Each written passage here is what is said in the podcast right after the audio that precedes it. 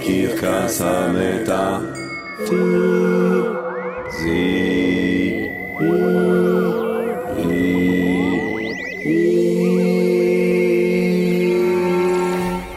עם ג'רמי פוגל. לצעירים, אני דורש מכם להרוג את ההורים שלכם. אני מצווה עליכם להשמיד את ההורים שלכם. תרצחו את ההורים שלכם, ילדים שלי, מתוקים שלי. אבל אל תבינו אותי לא נכון. לא להרוג אותם ממש, להרוג אותם רעיונית, להשמיד אותם ברוח. אני מבקש מכם לשחוט את ההורים שלכם בתודעה, כי השחיתות היא גמורה, כי קורבנם נדרש כדי לסלוח להם, כי רצח בנפש הוא לידה בעולם, כי הם בגדו כולם במהפכה. תרצחו את ההורים שלכם, ילדים שלי, מתוקים שלי, תהרגו את ההורים שלכם, לא ממש, לא בגוף, אבל רעיונית, בנפש. אני מפציר בכם להשמיד את ההורים שלכם כליל. תקשיבו לי, תקשיבו לי טוב. אני מבקש מכם להרוג את ההורים שלכם, לפני שהם יהרגו אתכם.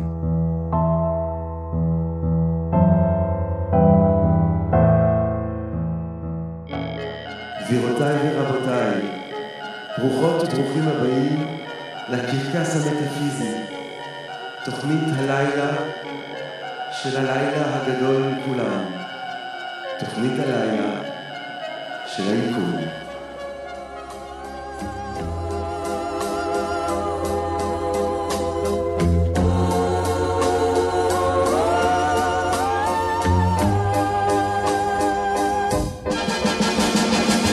טוב, גבירותיי ורבותיי, ברוכות וברוכים הבאים לקרקס המטאפיזי.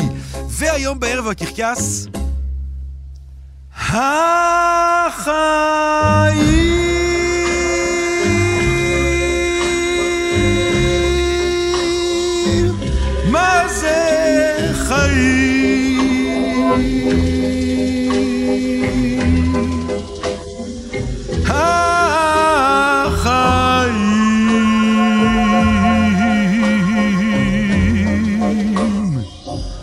זה?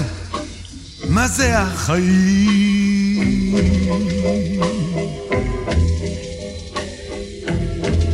גבירותיי ורבותיי, חיים! המוטו שלנו כאן בקרקס המטאפיזי הוא חיוניות, חיוב חיים, אמירת כן לחיים. חיוניות, חיוב חיים, אמירת כן לחיים. חיוניות, חיוב חיים, אמירת כן לחיים. אבל מה זה חיים? מה זה בכלל הדבר הזה חיים? מה בעצם ההבדל בין חי לבין דומם? מה הופך משהו לחי? מהי לידה? מהי לידתו של האדם? מהי לידת החיים? על כל אלה ועוד, גבירותיי ורבותיי, נדבר על לידתה של עצם תופעת החיים על כדור הארץ עם דוקטור דני זאבי. נדבר על המשמעות של לידתנו כבני אדם עם המיילדת דורית קרייזר.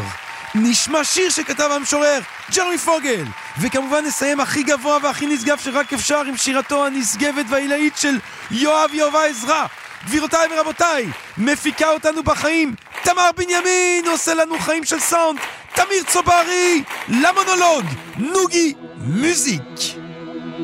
הבן, נגיד לה הבן, נגיד לה הבן, נגיד לה בן, נשמחה טוב, והיום במונולוג, גבירותיי ורבותיי, אבות אבותינו החכמים אומרים כל מיני שיט הזוי על נשים בתלמוד! ואיתנו, מתארחת במונולוג, המפיקה שלנו תמר בנימין! מוכנות? רבי יהודה הנשיא, אשרי מי שבניו זכרים, ואוי לו למי שבניו נקבות. יוסי בן יוחנן, אל תרבה שיחה עם האישה. באשתו אמרו, קל וחומר באשת חברו. מכאן אמרו חכמים, כל זמן שאדם מרבה שיחה עם האישה, גורם רעה לעצמו, ובוטל מדברי תורה, וסופו יורש גיהנום.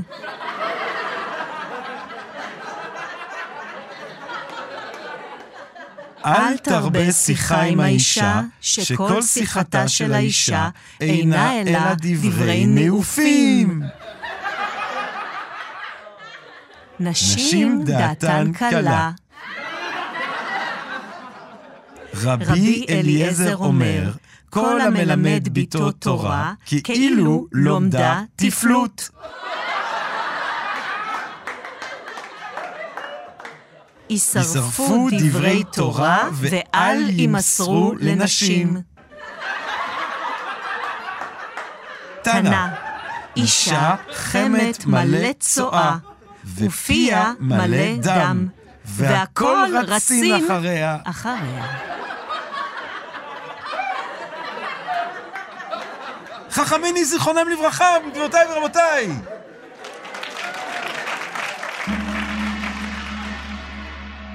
טוב, גבירותיי ורבותיי, החיים, מה זה החיים? אנחנו שואלים לגבי החיים, כדי לדבר על החיים, כדי לדבר על מקור החיים, אנחנו שמחים, נרגשים, מתגאים לארח את דוקטור דני זאבי, גבירותיי ורבותיי, שהוא ראש החוג לביוטכנולוגיה במכללת האקדמית הדסה בירושלים. דני זאבי עשה דוקטורט בגנטיקה במכון ויצמן, שם הוא בנה מערכות אוטומטיות של הנדסה גנטית, עשה פוסט בפרינסטון, היה גם חוקר אורח ב-UCLA, שם הוא עסק בגנטיקה האנושית, מרתק. אה, הוא חוקר עכשיו מגוון של תופעות, גנטיקה של הגובה, מחקרים גנטיים שקשורים אה, לקורונה בכל מיני צורות. קורונה, אם את שומעת אותנו, דש חם.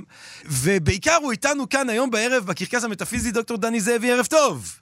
ערב טוב, ערב טוב. טוב, אני רוצה לתקוף ישר בפרי הצוואר, דני, אני רוצה פשוט לדעת מה מהנקודת זווית שלך, איך היית בכלל מנסה להמשיג, להגדיר את תופעת החיים? מה ההבדל בעצם בין חי לדומם? אוקיי, אז יש, יש הרבה הגדרות לזה והרבה דרכים להסתכל על זה. הדרך שאני הכי אוהב זה להסתכל על החיים כבעצם משהו חי זה משהו שמכפיל את עצמו, Hmm. משהו שמתרבה. זה יכול להיות משהו הרבה יותר פשוט ממה שאנחנו מדמיינים, וככה אנחנו גם חושבים שהחיים התחילו, ממשהו פשוט שהצליח להכפיל את עצמו, וברגע שאתה מצליח להכפיל את עצמך ולהתרבות, אז במיוחד אם אתה עושה את זה בצורה לא מושלמת, מתחיל לנו תהליך של אבולוציה, מתחיל לנו תהליך של השתנות בעקבות ההעתקות האלה בהכפלות, ואז מתפתחות לנו צורות חיים יותר ויותר מורכבות. אבל הליבה של מה זה חיים, בעיניי זה בסך הכל משהו שמכפיל את עצמו, שיודע להכפיל את עצמו באופן אוטונומי, ואז הוא מתרבה, ובעצם שמה מתחילה הנקודה הראשונה של החיים. איך היית מסביר לנו את המעבר בין דברים שלא מכפילים את עצמם, שפשוט שוהים ביש, לבין פתאום דברים שיש בהם את התופעה המטורפת הזאת? אוקיי, okay, אז, אז החיים הכי מוקדמים שגילו בכדור הארץ מצאו סימנים בעצם, אה, שהשאירו אחריהם כנראה מיקרואורגניזמים לפני בערך 4.3 מיליארד שנה, שזה לא הרבה זמן אחרי שכדור הארץ נוצר, כדור הארץ נוצר בערך לפני 4.5 מיליארד שנה, והאוקיינוסים משהו כמו 100 מיליון שנה אחר כך, ואז איזה, עוד איזה 100 מיליון שנה אחרי האוקיינוסים, בעצם אנחנו רואים את הסימנים הראשונים כנראה. לחיים, וכנראה שהם נוצרו בתחתית של האוקיינוסים, איפה ש... במקומות שיש פעילות געשית. שיש שם הרבה אנרגיה והרבה חומרים שנפלטים מהאדמה, ושם בסלעים שהיו לפני ארבעה וחצי כמעט מיליארד שנה בתחתית של האוקיינוסים, מגלים את הסימנים האלה למיקרואורגניזמים האלה, אבל עוד לפני זה יש מחשבה באמת איך, איך אנחנו עוברים מחומר שהוא דומם למשהו שמכפיל את עצמו. Hmm. אז אנחנו חושבים שאנחנו יודעים מה היה החומר הראשון הזה, החומר הראשון הזה כנראה היה RNA. אוקיי? Okay? Mm. RNA מוכר היום לכולם מחיסון ה-RNA, כן, ומהגנום של הקורונה שהוא מורכב מ-RNA, אבל הרבה מאוד מולקולות ביולוגיות מורכבות מ-RNA. זה חומר כימי שהוא בעצם מורכב מארבע אבני בניין בסיסיות פשוטות, ארבע מולקולות כימיות, כל אחת מהן יש לה צורה משלה, והארבע אבני בניין הכימיות האלה מסתבר שאם אתה לוקח איזה מין מרק קדמוני כזה, עשו ניסויים כאלה בשנות ה-50 וה-60 של המאה ה-20, לקחו מין אה, מרק קדמוני עם חומרים משערים שהיו בתחילת אה, קיומו של כדור הארץ, ואתה מכניס להם אנרגיה, מעביר זרם חשמלי מאוד חזק, מדמה כאילו ברקים וכל מיני אנרגיה שנכנסת לתמיסה הזאת, ועם החומרים הבסיסיים שנמצאים שם, מסתבר שנוצרות באופן ספונטני כל הארבע אבני בניין של ה-RNA. Hmm. אוקיי? אגב, נוצרות גם באופן ספונטני כל האבני בניין של ה-DNA, שזה חומר מאוד דומה, גם הוא בנוי מארבע אבני בניין, כמעט זהות ל-RNA, טיפה שונות. אבל RNA נוצר באופן ספונטני, המרכיבים שלו. מה שחשוב ב-RNA זה שיש לך חיבור בין הארבע אה, אבני בניין האלה, שיש לך אלפים מהם, מיליונים מהם, כן? רק שמארבעה סוגים, שברגע שהם מתחברים ביניהם ליצירה של איזושהי מילה כזאת בשפת ה-RNA, מתחיל, שם מתחילים לקרות דברים מעניינים, כי מסתבר של-RNA יש אה, יכולות אה, אה, קטליטיות, יש יכולות אנזימטיות. מסתבר שמולקולת RNA שמורכבת מכמה אבני בניין שמחוברות, יכולות לעשות, זה, זה מולקולה שיכולה לעשות פעולה כימית גם. לחבר דברים אחרים, לפרק דברים אחרים, לעשות כל מיני פעולות אה, כימיות. עכשיו, הפעולה הכימית הכי חשובה שה-RNA הזה עשה זה כנראה להכפיל מולקולות RNA אחרות. בוא נעשה איזשהו תרגיל, אני אנסה, ננסה ליצור ביחד רגע חיים על, על דף. אתה, אתה מוכן? אני, אני פה עם העט ביד. יפה. אז בוא נגיד, בוא נקרא לארבע אבני הבניין האלה, השם המדעי שלהם זה A, C, G ו-U, אנחנו רגע אה, אה, ניקח, אה, סתם נקרא להם בשמות אחרים למולקולות האלה, נקרא להם נגיד ג', ר', מ' וי', אוקיי? Mm-hmm. סתם רמז רמז ג'רמי, כן, אז בחרתי את הארבע אותיות שלך, אוקיי? עכשיו, תחשוב שמלא גימלים, מלא ריישים, מלא ממים ומלא יודים, כל אחד מהם מייצג כן איזשהו מבנה כימי, מסתובבים להם באוקיינוס הקדמוני הזה, mm. ומדי פעם הם מתחברים למילים, כאילו יש לך חיבור אופקי בין, ה, בין האותיות האלה. לפעמים יוצא לך ג' י', ג' מתחבר, לפעמים י' מ' ר', ימר, כל, כל מיני מילים כאלה mm. נוצרות, ואז באיזשהו שלב נוצרת המילה גרמי, ג'רמי, בסדר? Mm. להגיד בלי הצ'ופצ'יק, בלי נכון. הפוסטרופי. אוקיי, עכשיו, יש ל-RNA תכונה נורא נורא מיוחדת. עכשיו, החיבור הזה, אגב, האופקי הוא מאוד איטי, הוא יכול לקרות גם לפעמים במאות שנים, אלפי שנים, אולי אפילו מיליוני שנים, לקחת עד שמתחברות מילים כאלה ארוכות. אבל יש תכונה אחרת ל-RNA, שחוץ מהחיבור האופקי הזה, יש גם חיבור אנכי. ומסתבר שהם מסתדרים בזוגות. נגיד לכל ג' תמיד, אם אתה תכתוב רגע ג'רמי על, על דף, uh-huh. אוקיי? אני מזמין את המאזינים גם כן לכתוב את זה, הנה אתה רואה גרמתי לכל המאזינים שלך לכתוב את השם שלך. יפה, אז עכשיו, תמיד כשיש לך ג', אם יש לך י' חופשית בסביבה, היא באה ומתיישבת מעל הג', נצמדת אליה, והקישור הזה הוא קורה מאוד מהר. בניגוד לקישור האופקי, הקישור האנכי הזה קורה מאוד מהר. אז מעל הג', מה יהיה לך? י'. י', יפה, אז שים י' מעל הג'. עכשיו, ר' תמיד מתחבר למ'. חיבור אנכי כזה, תמיד מתחבר מ'. אז מגיעה איזושהי מ' מהסביבה, מיד מתיישבת מעל הרייש, אוקיי? אז יש עכשיו מעל המ', מה יהיה בג'רמי? אה, אה, רק שנייה, מעל המ' יהיה רייש. נכון, מעל המ' יש רייש, כי הם הולכים תמיד בזוגות, ומעל היוד האחרונה בג'רמי, מה יתיישב? ג', יפה. עכשיו יש לך בעצם, מעל המילה ג'רמי, מעל המילה הזאת בשפת ה-RNA של ג'רמי, יש לך מילה אחרת שיושבת למעלה, כן. שהיא ימרג או משהו כזה, uh-huh. בסדר? אבל גם זה איזשהו אה, חיבור כימי כזה. עכשיו, בוא נגיד שלג'רמי, המולקולת RNA הזאת, יש תכונה נורא מיוחדת, שחוץ מזה שזה הסדר אותיות הזה, הוא יודע גם לעשות איזושהי פעולה כימית, וזה לחבר בצורה אופקית חזקה את האותיות שיושבות מעל. אוקיי? ואז המילה ימרג היא פשוט תתחבר, והיא אחר כך, אה, לא יודע, טמפרטורה משתנה, משהו קורה, והמילה הזאת זזה הצידה. אז עכשיו יש לך כבר שתי מילים בתמיסה, יש לך mm, ימרג. יש לך את השכפול, יש לך את השכפול. זה עוד לא שכפול, זה לא שכפול, יש לך ימרג ויש לך ג'רמי, כן. נכון? שתי מילים שמסתובבות להם. ועכשיו, מסתובבת לה המילה הזאת ימרג שהצהרנו על בסיס התבנית הזאת של ג'רמי, ומה יקרה לימרג? מי יבוא ויתיישב מעל היוד? גימל. גימל. ומי יתיישב מעל המם? ריש. ריש. ומי יתיישב מעל הריש? מם. מם. ומי יתיישב מעל הגימל? תנו לי יוד. יוד, יפה. ואז נוצר לך פה ג'רמי למעלה, ומגיעה המולקולה ג'רמי שהייתה לך קודם, שהיא נוצרה באופן ספונטני, פעם ראשונה, פעם אחת היא רק הייתה צריכה להיווצר, והיא מחברת לך את עצמה למעלה שם, היא עושה לך את החיבור האופקי בין הגימל ריש מם יוד, ועכשיו יש לך ג'רמי. הג'רמי. הזה, בעצם הג'רמי הכפיל את עצמו, אוקיי? המולקולה הזאת, הסדר הספציפי של אבני הבניין האלה של ה-RNA, שהתחברו בצורה אופקית ספונטנית, יכול להיות שזה לקח גם מיליון שנה או עשרה מיליון שנה, אבל ברגע שזה נוצר פעם אחת מולקולה כזאת, שיודעת לחבר בצורה אופקית אותיות, אוקיי? היא חיברה על בסיס התבנית של ה... היה ג'רמי, אחרי זה ימרג, ואז שוב על בסיס התבנית הזאת נוצרה לנו המילה ג'רמי שוב. Mm. ויש לנו הכפלה. ברגע שיש לך את הדבר הזה, יש לך בעצם מולקולה שיודעת לשכפל את עצמה. עכשיו, זה לא משהו תיאורטי. בנו, החל בערך מתחילת שנות האלפיים, הצליחו לבנות במעבדה מולקולות RNA שיודעות לעשות את זה. Hmm. כלומר, בעצם שחזרו במעבדה מולקולה שיכולה ליצור חיים, אוקיי? יכולה להכפיל מולקולות אחרות, כולל את עצמה.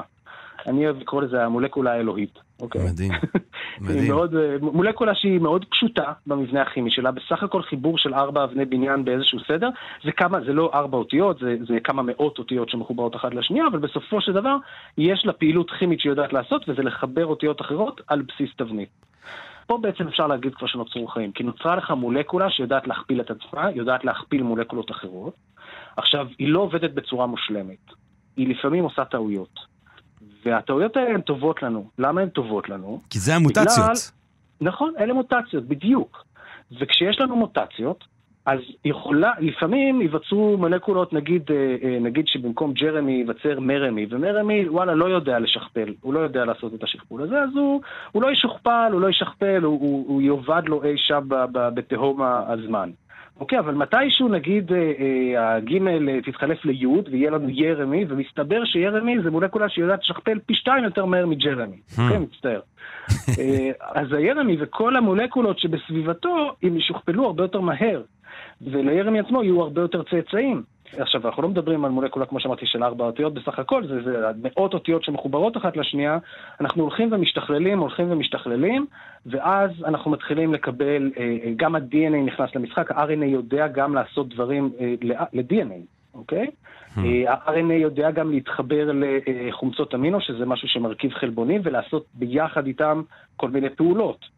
אבל ה-RNA יש לו יכולת מופלאה גם מצד אחד לשמור אינפורמציה, כמו שראינו האינפורמציה מועתקת מדור לדור, וגם יכולת של לבצע ממש פעולות כימיות, של לשבור, לקפל, לחבר. ברגע שיש לנו את האלמנט הזה, אחר כך יכולים להכניס עוד כל מיני מולקולות שגם הן נוצרות באופן ספונטני. וגם אבני הבניין של DNA נוצרות באופן ספונטני כשאתה לוקח מרק קדמוני כזה. אה, וגם אה, חתיכות קטנות של חלבונים יכולות להיווצר באופן ספונטני, אבל אתה גם לא חייב כבר שהדברים ייווצרו באופן ספונטני, כי RNA יכול לחבר אותם, לפרק אותם, ואז אתה, מתחיל לקבל אה, מבנים של תערובות כאלה, של RNA ו-DNA וחלבונים, ומתחילים לפעול אחד על השני עם מוטציות, ואז מתחילה לנו אבולוציה מהירה יותר ויותר, ובסופו של דבר אנחנו מגיעים לתאים חיים. ומתפקדים, אבל אין שום מניעה מהרגע שהצלחת לעשות הכפלה עצמית, עד לבני אדם, אין שום סיבה שזה לא יקרה. אתה רק hmm. צריך זמן, מוטציות בדרך, ואתה תגיע לזה. אני, אני, אני אמחיש לך, אנשים לא... קשה לנו לתפוס כמה אבולוציה זה, זה אה, כמה ברירה טבעית, לברור כל פעם את זה שהוא משתכפל יותר טוב, זה כלי חזק, אה, אבל אפשר לעשות שינויים מדהימים בדרך הזאת. אה, תחשוב רגע על כלבים שאתה מכיר, אוקיי? יש היום כלבים אה, מצ'יוואווה ועד אה, בולדוג ורוטוויילר, הם נראים מאוד מאוד שונה אחד מהשני, נכון? בסך הכל, אבל מה שאנחנו יודעים ממש על התהליך האבולוציוני שבו הם נוצרו, אנחנו יודעים שהם כולם, המקור שלהם מאיזשהו אה, אה, זאב, לפני בערך עשרת אלפים שנה, ובסך הכל בכמה מאות שנים האחרונות, בני אדם הרבו והם בחרו את, ה, את המוצלחים, הם אלה שבחרו את מי ישתכפל הלאה. ובתהליך מאוד מאוד קצר כזה של, במקרה הזה זה לא ברירה טבעית, זה ברירה מלאכותית, אנשים בחרו איזה זנים הם רוצים להמשיך להרבות, הצלחת לפצל את האוכלוסייה הזאת לזנים שונים ומשונים של כלבים מצ'יווארות קטנטנות ועד אה, אה, כלב דני ענק אה, שהוא נראה מאוד שונה, אבל הוא במקור, יש לו סבא של סבא של סבא של סבא משותף עם, ה, עם הצ'יוואווה הזה. אז מדהים. ההתקדמות מהרגע שאתה יכול לעשות מוטציות ואתה יכול לעשות שינויים, ואז לבחור או משהו טבעי, מה ש, שמוצלח יותר שורד יותר, או באופן מלאכותי, אתה בוחר את מה, את מה אתה מרבה הלאה, אתה יכול להגיע לשינויים אדירים, ו, ואז אנחנו מגיעים עד החיים של ימינו. אבל הכל התחיל ככל הנראה ממולקולות RNA כאלה שהתחברו גם מצד אחד שמרו את האינפורמציה וגם ידעו להכפיל את עצמם, ידעו לעשות את הפעולה הכימית הזאת של הכפלה עצמית. זאת אומרת, אם אני מדמיין גם את המצב הזה שאתה מתאר, את המרק הקדמוני הזה, וגם אתה אומר עם ברק, זאת אומרת, אני ממש צריך לדמיין איזשהו מרק באזור, אה, אה, אה, כמו שאתה אומר, ליד הר געש וברקים, ופה שם קורה שם איכשהו הנס הזה של החיבור. ברגע שהדבר הזה קורה, אנחנו בכביש המהיר, אתה אומר. ברגע שהדבר נכון. הזה קורה, אז החיים מתפתחים ומתפוצצים לכל כיוון, לכל עבר. אין, אין שום דרך שהם לא יתפתחו. עכשיו, וזה קרה אחרי 200 אפילו... מיליון שנה. כן, זאת אומרת, וגם זה הערכות, אתה יודע, כי מצאו, זה השרידים הכי קדומים שמצאו, אבל יכול להיות שיש יותר קדומים שעוד לא מצאו. זה קרה יותר קרוב, לזה. כל מה שהיית צריך זה שכדור הארץ ייווצר, שהוא יתקרר קצת, שיהיו אוקיינוסים, וזה קורה כנראה, את העדויות הכי קדומות שאנחנו מוצאים זה על הקרקעית, באזורים שפעם היו בקרקעית של אוקיינוס, איפה שהייתה פעילות געשית בקרקעית. אה, פנטות כאלה שמוציאות מינרלים החוצה מה, מהקרקע. דני, לסיום, אנחנו חייבים לגעת, אתה יודע, זה הקרקס המטאפיזי כאן. אני, האם נראה לך, זאת אומרת, כי באמת 200 מיליון, יחסית לטווחי הזמנים המטורפים שאנחנו מדברים, זה מרגיש יחסית מהר, זה קורה, יחסית. 200 מיליון, תראה, אני לא חייתי 200 מיליון זמן, אה, 200 מיליון שנה, אה, אבל אני אשאל את זה ככה, האם אתה תחת רושם שיש דחף לחיים להיווצר? שזאת אומרת, אם אנחנו נסתכל בצורה רחבה יותר, ונגיד, טוב, יש את היקום הזה, והיקום, יש את הכוחות שפועלים בו, הדבר הזה שקוראים לו חיים זה משהו שכאילו מבקש להיוולד ליקום באיזשהו אופן, או זה רנדומלי לחלוטין, ואיך איך, איך אתה מתייחס לנס הזה של החיים? אני, אני לא חושב שיש פה איזה כוונה, בטח לא של איזשהו, אתה יודע, אני, לא איזושהי כוונה של מכוון שזה, אבל, אבל עצם חוקי הכימיה, הפיזיקה, מכתיבים את זה שכשיש לך אטומים של פחמן וחנקן ומימן וחמצן, ויש לך סביבה מתאימה, אז הם יתחברו לאבן בניין כזאת של RNA. Hmm. אז, אז כל עוד חוקי הפיזיקה והכימיה הם זהים בכל היקום המוכר לנו, אז איפה שיש את היסודות האלה ויש את הסביבה המתאימה, אז זה ייווצר באופן ספונטני, ומתישהו יהיה חיבור כזה שיוביל למולקולה שתכפיל את עצמה. אז אתה יכול להסתכל על זה כאיזשהו דחף ליצירת חיים, אבל זה פשוט אה, שרשרת די בלתי נמנעת, כן. שתקרה פשוט בגלל החוקי ה- חוקי פשוט, הטבע. זה, זה באמת מאוד מעניין לחשוב על הדבר הזה של... כי ברגע שדבר משכפל את עצמו, זה מאוד מאוד קשה לא להשליך ולהעניש אותו ולחשוב, להעניש אותו באלף ולחשוב אותו כמשהו שיש בו איזשהו סוג של רצון לשכפול. איזשהו מהמם. רצון אה, לצמוח ולהרחיב ולפזר את עצמו, אבל זה, זה, זה באמת, באמת אלה, אלה הם לא המושגים אולי בכלל לגעת בדבר הזה. אני מסכים. זה פשוט קורה. ומה שמצליח להכפיל את עצמו, פשוט נמצא שם הרבה יותר. כן. אז אנחנו רואים אותו, ואז אנחנו סוג של נוטים לה- להעניש אותו באלף ולהגיד, אה, הוא רצה לזה, אבל לא, זה פשוט, זה מה שאנחנו רואים. אנחנו רואים את אלה שהכפילו את עצמם. אלה שלא הכפילו את עצמם, התפרקו להם איפשהו באוקיינוס ונעלמו לתהום השכחה. החיים זה כוח שמתנגד לתהום השכחה כנראה. דוקטור דני זאבי, בואנה, מרתק. תודה רבה שלקחת אותנו אה, ללידת החיים כאן אה, היום בערב בקרקס המטאפיזי, ותודה רבה לך על הנדיבות שאיתה אתה חולק איתנו את הידע המדהים הזה. כל טוב, לילה טוב. תודה רבה, ג'רמי, לילה טוב. הקרקס המטאפיזי. טוב, גבירותיי ורבותיי, בשלב הזה הגיע הזמן לשירה. אז אילן לנו, שיר של ג'רמי פוגל מתוך תל אביב עם מים ועוד מחשבות חוף ימיות. ג'רמי פוגל, בבקשה.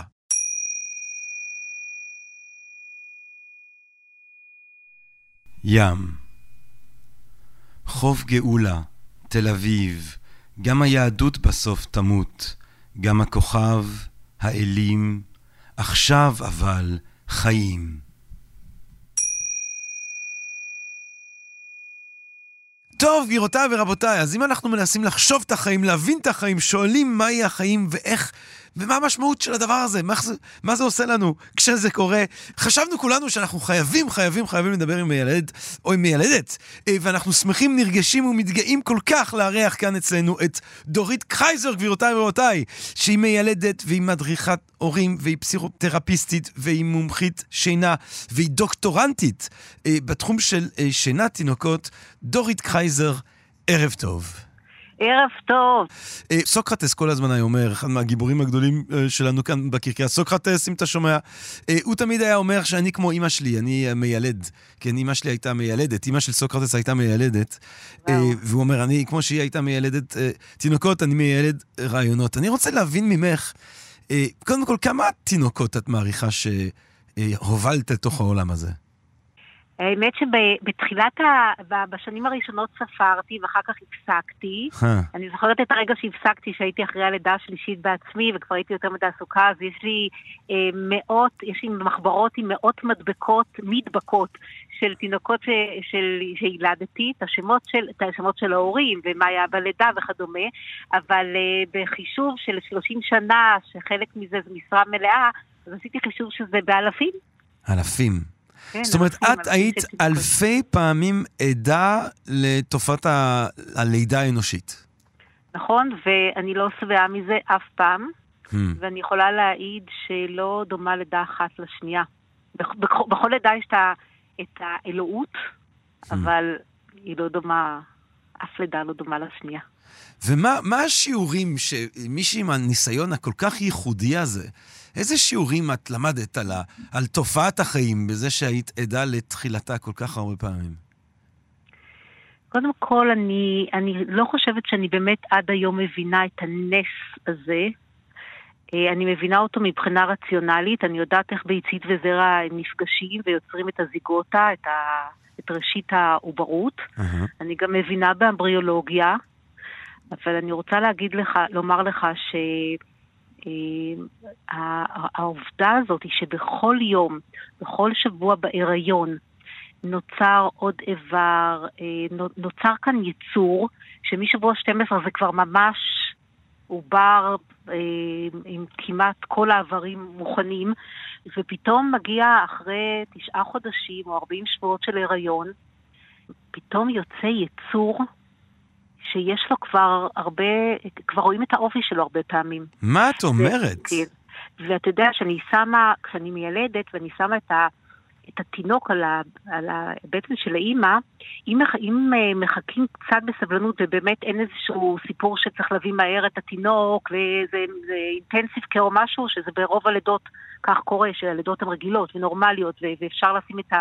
אה, להשעות את ה... לשים את התינוק על בטן אמו, אם מחכים קצת בסבלנות, אני מדברת על בין שניות לדקה, התינוק מתחיל לזחול לשד, ויונק כאילו התאמן על זה תשעה חודשים, ואני עומדת כל פעם נפעמת, והיולדות שואלות אותי, תגידי, את, את באמת מתרגשת כל פעם מהלידה, כי הם רואים אותי ממש מתרגשת.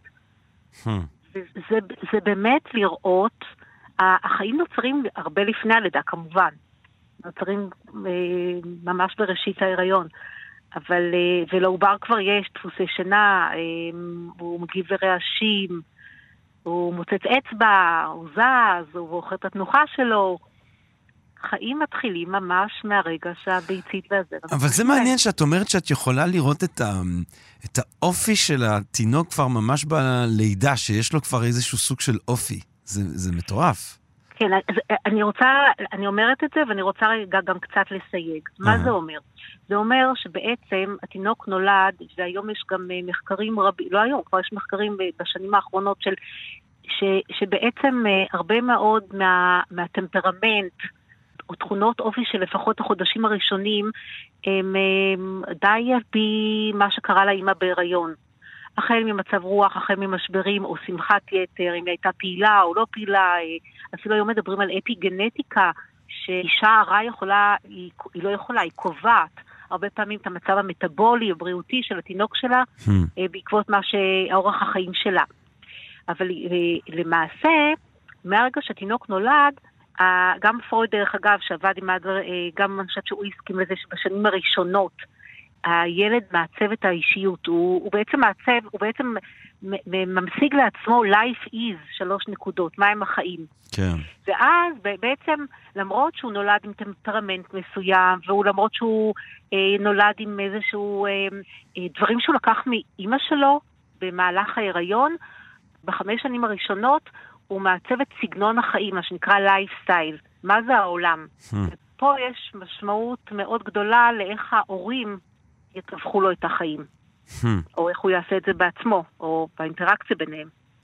אם איכשהו יצא שדיברנו על אה, חברינו סיגמונד שלמה פרויד, שלמה, אם אתה שומע, אה, יש את הציטוט המעניין הזה שלו, אז את בדיוק הבן אדם לשאול בעצם, אה, שהוא אומר שאירוע הלידה הוא חוויית החרדה הראשונה, אה, ועל כן הוא מקור ואף טיפוס לרגש החרדה שלנו בכלל. זאת אומרת, הוא, הוא, הוא פרויד חושב שאנחנו חווים אה, רגע של חרדה מאוד אינטנסיבית כשאנחנו נולדים, וזה הופך להיות מקור בעצם, האף טיפוס של, של חרדה למשך כל חיינו. האם מהנקודת זווית שלך, אה, תינוקות בחרדה כשהם יוצאים לעולם? זאת אומרת, האם ה, היציאה הזאת לעולם זה רגע שהוא רגע של חרדה, או הוא רגע אקסטטי?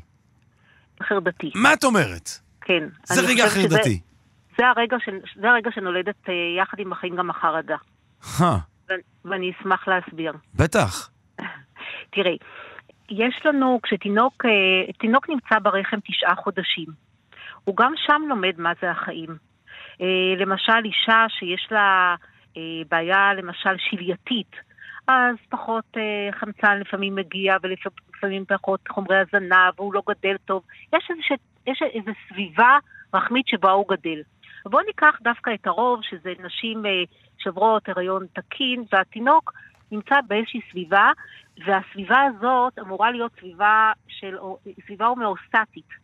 שהוא מקבל, בזמן אמת, הוא מקבל את הגזים שהוא צריך, שזה החמצן ופולט עדות תחמוצת הפחמן, הוא מקבל את ההזנה שלו. אה, הוא נמצא במים עם טמפרטורה כזאת נעימה של סביב 36-5, 37 מעלות, וטוב לו, אין לו דאגות. לא אם יהיה לו קר, לא אם יהיה לו שום דבר. הוא מקבל, הוא, אפילו אם האמא לא אוכלת טוב, הוא טפיל כזה, הוא לוקח את כל מה שהוא צריך. ואז ברגע הלידה משתנה החוזה שלו עם החיים התוך-רחמיים. ושינוי חוזה, אני עכשיו רגע שנייה אחת חובשת גם את הכובע שלי כמטפלת זוגית, אז הרבה פעמים כשיש לנו בעיה בזוגיות, מתי היא נוצרת? כשיש איזו הפרה של החוזה הפסיכולוגי שלנו. כאילו, אנחנו הכרנו ואחד היה מפנק והשני היה מתפנק או מתפנקת, ופתאום נולדו ילדים והתפקידים האלה עוברים אה, שינוי. אז אני חושבת שהחרדה הזאת שפרויד דיבר עליה, החרדה שפתאום, ביום אחד, אומרים לאישה תלחצי תלחצי, או אם היא עוברת לידה קיסרית אז פותחים לה את הרחם, מוציאים אותו פתאום, את התינוק, לסביבה שלפעמים יש מזגן, כי לרופא קר או למיילדת קר, ומיד אה, צריך לעשות אה, בדיקות, אז דוקרים אותו, ופתאום אה, הוא, הוא רעב, אבל הוא לא יכול לקבל את, ה, את השד עכשיו, כי אימא כן. שלו בבדיקת רופא, מתחילים תסכולים. אבל, אבל אם אני, אני רוצה ממש לחשוב על, ה, על הרגע הראשון, על, ה, על, ה, על הנשימה הראשונה. זאת אומרת, אצל כל התינוקות את מזהה בנשימה הראשונה הזאת חרדה או איזשהו סוג של הלם, או יש כאלה כן. שהם עפים על זה. יש כאלה שיוצאים והם כאילו, וואו, נושמים וכיף להם ויש להם הודיה ליקום. תראה, אלה שכיף להם והם אה, ככה אי, אה, זורמי, ובדיוק כמו שאתה מתאר כל כך יפה, הם אלה שמפחידים אותנו, אנשי הרפואה.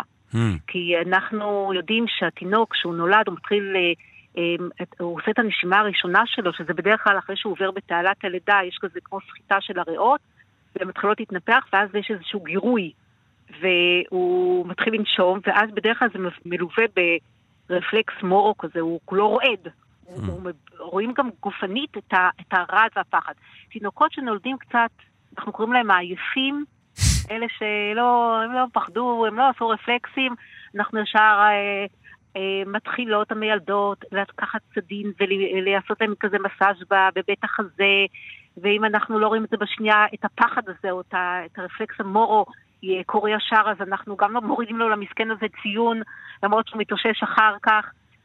וכך הלאה, ואם הוא בכלל כן. ממשיך להיות עייף, אז אנחנו עוד יותר חרדים. אבל אני בהחלט יכולה להתחבר ולראות אה, מנקודת מבט שלי כמיילדת את הרגע הזה ש-life will never be the same. אתה עכשיו מתחיל. זהו, מעניין. המסע. אני, המסע אני לא. יודע אם באמת, אם באמת זה, אבל הי- הייתה לי פעם חוויה שחשבתי שחוויתי שחזור של הלידה של עצמי. עכשיו, אני לא, אה. אני לא יודע להגיד אם באמת זה משקף את זה, אבל הייתה תחושה מאוד אקסטטית, הייתי מאוד uh, מאושר ושמח. אני לא יודע אם זה... אני צריך, ל... אולי אימא שלי יודעת, אני צריך לשאול אותה. יש כל מיני תיאוריות, תיאוריות כאלה שאפשר לחזור לחוויית הלידה, כן, אה, גם מנטלית, ואני אומרת שכל מה שעושה טוב לאדם, זהו, אין ויכוח, אפילו לא צריך לשאול אה, אנשים אחרים. זה...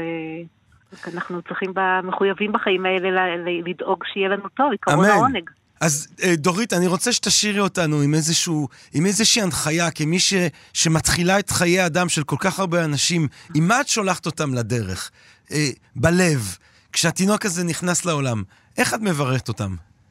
אני אגיד לך מה, אני מברך אתכם ואני גם אספר לך מה, מה, איך אני מברכת את כל התינוקות שאני מיילדת מאז ועד עולם.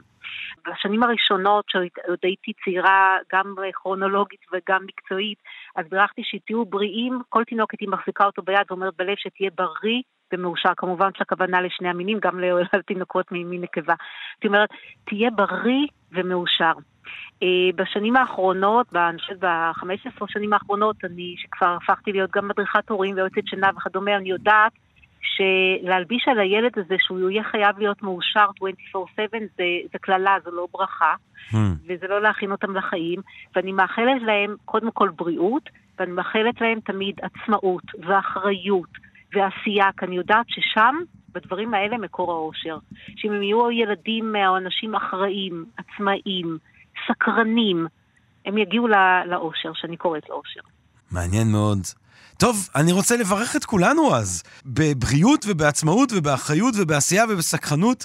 סקרנות שגירית ואף אה, סיפקת באופן כל כך מרהיב לנו היום בלילה. דורית קרייזר, אני ממש רוצה להודות לך. על כל מה שעשית גם. ומה ששיתפת לנו היום בערב. תודה רבה רבה, ואמן על כל הברכות שלך לכולנו. אמן. לילה טוב. לילה טוב. שואל שואל מה זה חיים.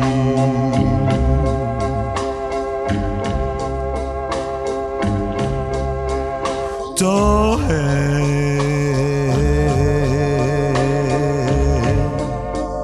תוהה מה זה חיים. גבירותיי ורבותיי, אנחנו מגיעים לסוף של הקרקס המטאפיזי שלנו כאן היום בערב, אבל החיים ממשיכים! החיים! כוח החיים! אנחנו רוצים להודות לדוקטור דני זאבי מלא החיוניות! אנחנו רוצים להודות לדורית קרייזר, בורת החיים! אנחנו רוצים להודות לתמר בנימין! אנחנו רוצים להודות לתמיר צוברי! אני הייתי ג'רמי פוגל! ואנחנו מסיימים כהרגלנו הכי גבוה, הכי נשגב, הכי חי שרק אפשר, גבירותיי ורבותיי! על שלושה דברים העולם עומד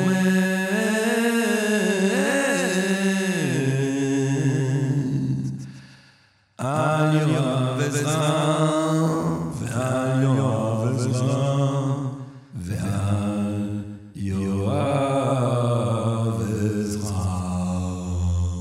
יואב יואב עזרא פסוקו של יום תודה רבה לילה טוב! פסוקו של יום, המשורר יואב עזרא. צורות בורח בצורה של בן אדם, מבן אדם בצורה של בן אדם.